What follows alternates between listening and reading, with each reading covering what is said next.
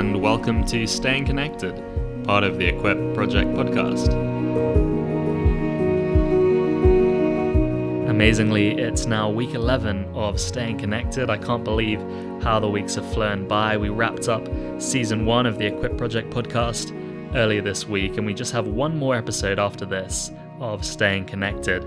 We're delighted to be joined once again by Tim Graham for this week's episode. Tim is a really good friend of mine and has been a huge blessing to me in my walk with the Lord over the years.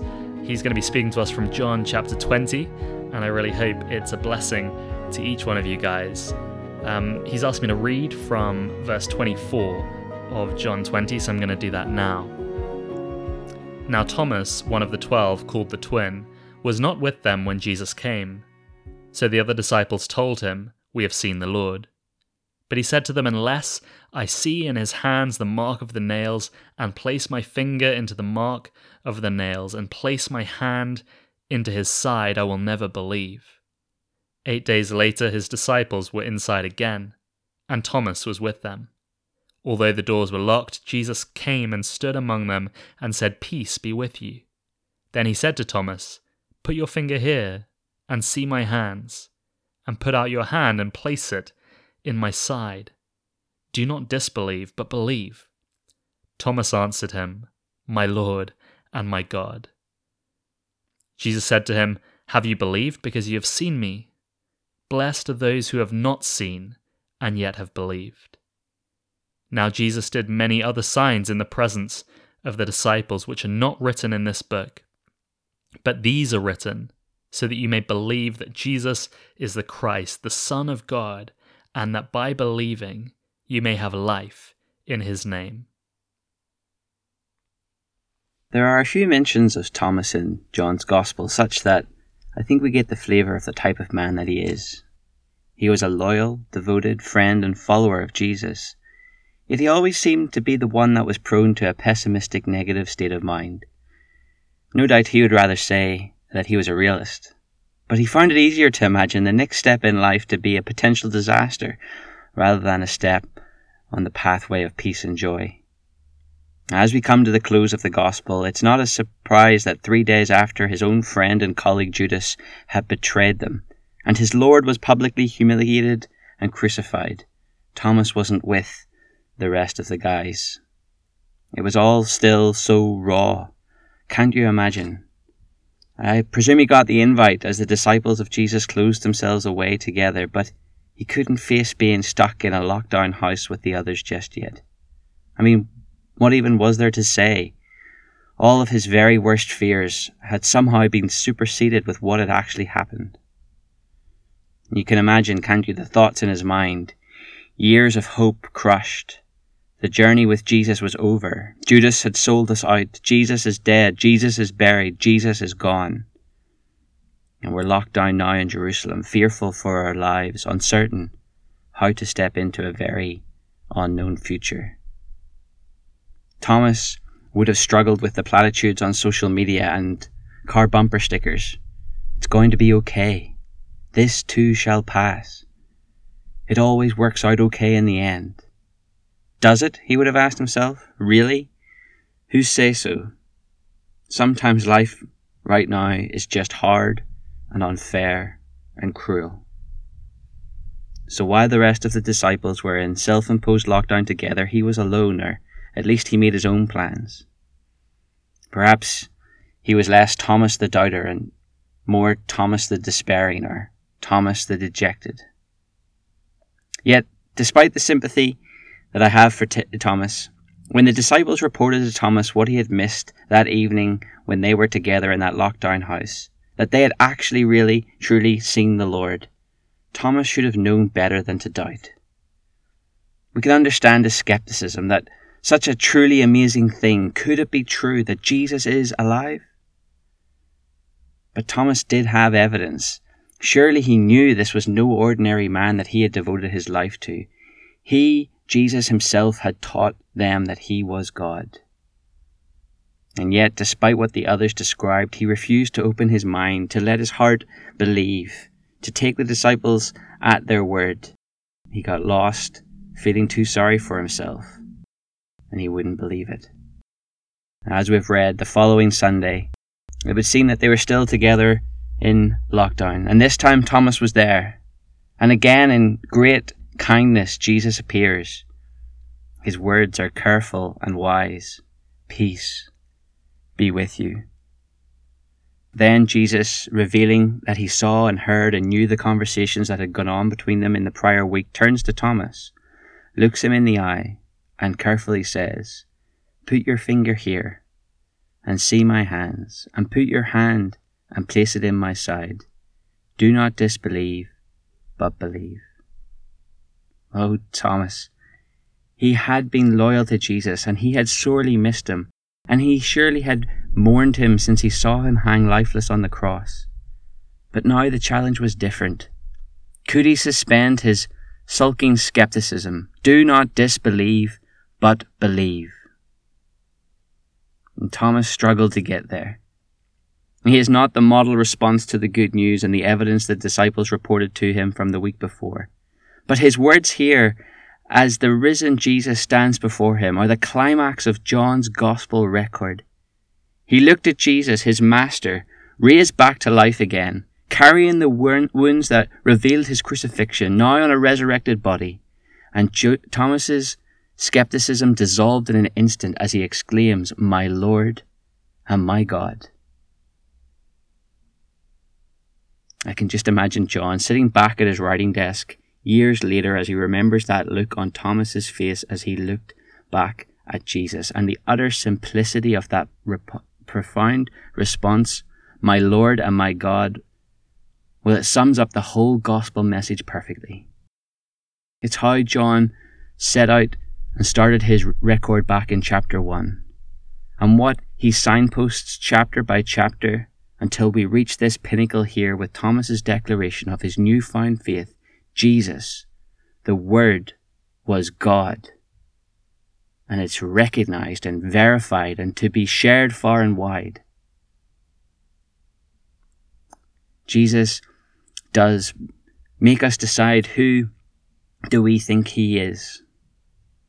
For Thomas and the early disciples, they had to change their long held religious ideas and beliefs that they had been waiting for a, a, a Messiah who would be a, a national hero and govern with power and strength, not this provincial man who'd be crucified and humiliated on a cross, but then who would then show himself to be God incarnate by the resurrection to a few. But this stretched their minds and their hearts, uh, but yet the resurrection of Jesus from the dead left them with no other option.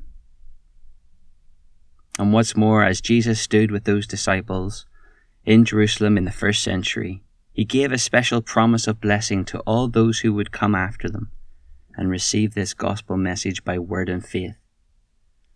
Jesus speaks to Thomas, recognizing him to be correct and completely appropriate in his response. He says, You believed because you saw. But then he goes on and says, Blessed are those who have not yet seen and yet have believed.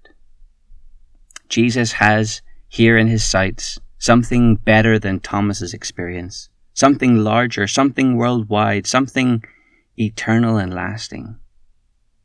And the author here, John, had seen the grave clothes and believed. Thomas here had seen the Lord Jesus' body and believed. But soon the news of Jesus and his resurrection will go out to more than just the select few in that place and that time but it would spread across the whole world and be passed on from generation to generation. Yes, Jesus would be returning to heaven, to the Father, and those who believe will have to do so without having seen his resurrection body. And as we sit here in lockdown in 2020, can you imagine if our salvation was not based on faith, but rather depended on us going somewhere or seeing someone, making some pilgrimage, or some religious duty. We obviously do not see, nor do we need to see what Thomas saw, and that is a good thing. But we together can share in Thomas's faith, and through the Apostles' record and the Old Testament scriptures, we can come to have the same experience of getting to know Jesus like Thomas did. In many ways, it's obvious. How else can you access these historical facts except through the multiple eyewitnesses and their records? And so John, inspired by the Spirit, picked up a quill for this very purpose. And what we have in the common inspired word is more than sufficient. In fact, Peter himself reminds us it's more sure than the private exceptional experience. Faith will come through the word of truth, the preaching of Christ, just like we have it here recorded in this gospel account. And Jesus says real favor with God, to be blessed, doesn't depend on being able to see Him, but on trusting the words of His apostles as they bring the message of the risen Jesus Christ to us and eternal life through Him. What an amazing comfort we have in the Scriptures. And as Jesus stood there in front of Thomas, he knew that the normal run of events would, on the surface, feel very much less spectacular. But he gave us his word to be robust and enduring. It's not just built for the unique, rare experience, but it's for every where and for every day. So perhaps in lockdown, there's a little bit of Thomas in us skepticism, despair, confusion. Or maybe we've become more aware of a multitude of other things our pride, our addictions, our sorrow, the hard corners of our personality. We have the invitation to encounter the risen Jesus in the Word of God. And perhaps as we look at lockdown easing and we consider entering into a new world, which for some of us may feel like a very unknown future, we, just like Thomas, can bring it all and have it all dealt with by and with the risen Jesus as we walk with him in his word. Let's pray together. Heavenly Father, thank you for the reassuring words of the Lord Jesus. Blessed are those who have not seen and yet have believed. Lord, we're so thankful that real favor with you, O Lord, doesn't depend on seeing Christ physically, but on trusting the written words of the disciples. What a blessing and reassurance that is. Thank you that we have this invitation to encounter the risen Lord Jesus in the Word of God. Lord, thank you that in the face of an unknown future, we can have genuine confidence as we walk with the Lord in His Word. What a huge encouragement that is, O God. We praise you for the Lord Jesus Christ, and we give you thanks for your word and our free access to it. In Jesus' name, amen.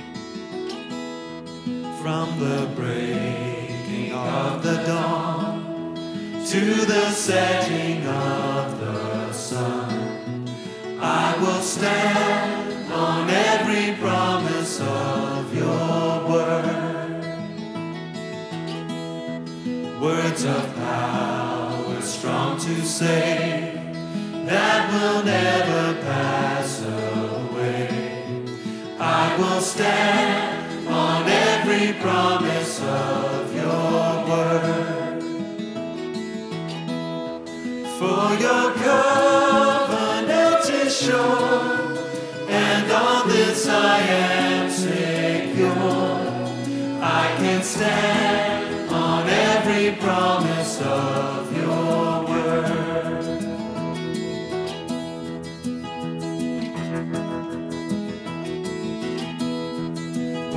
stumble and I sin, condemnation pressing in, I will stand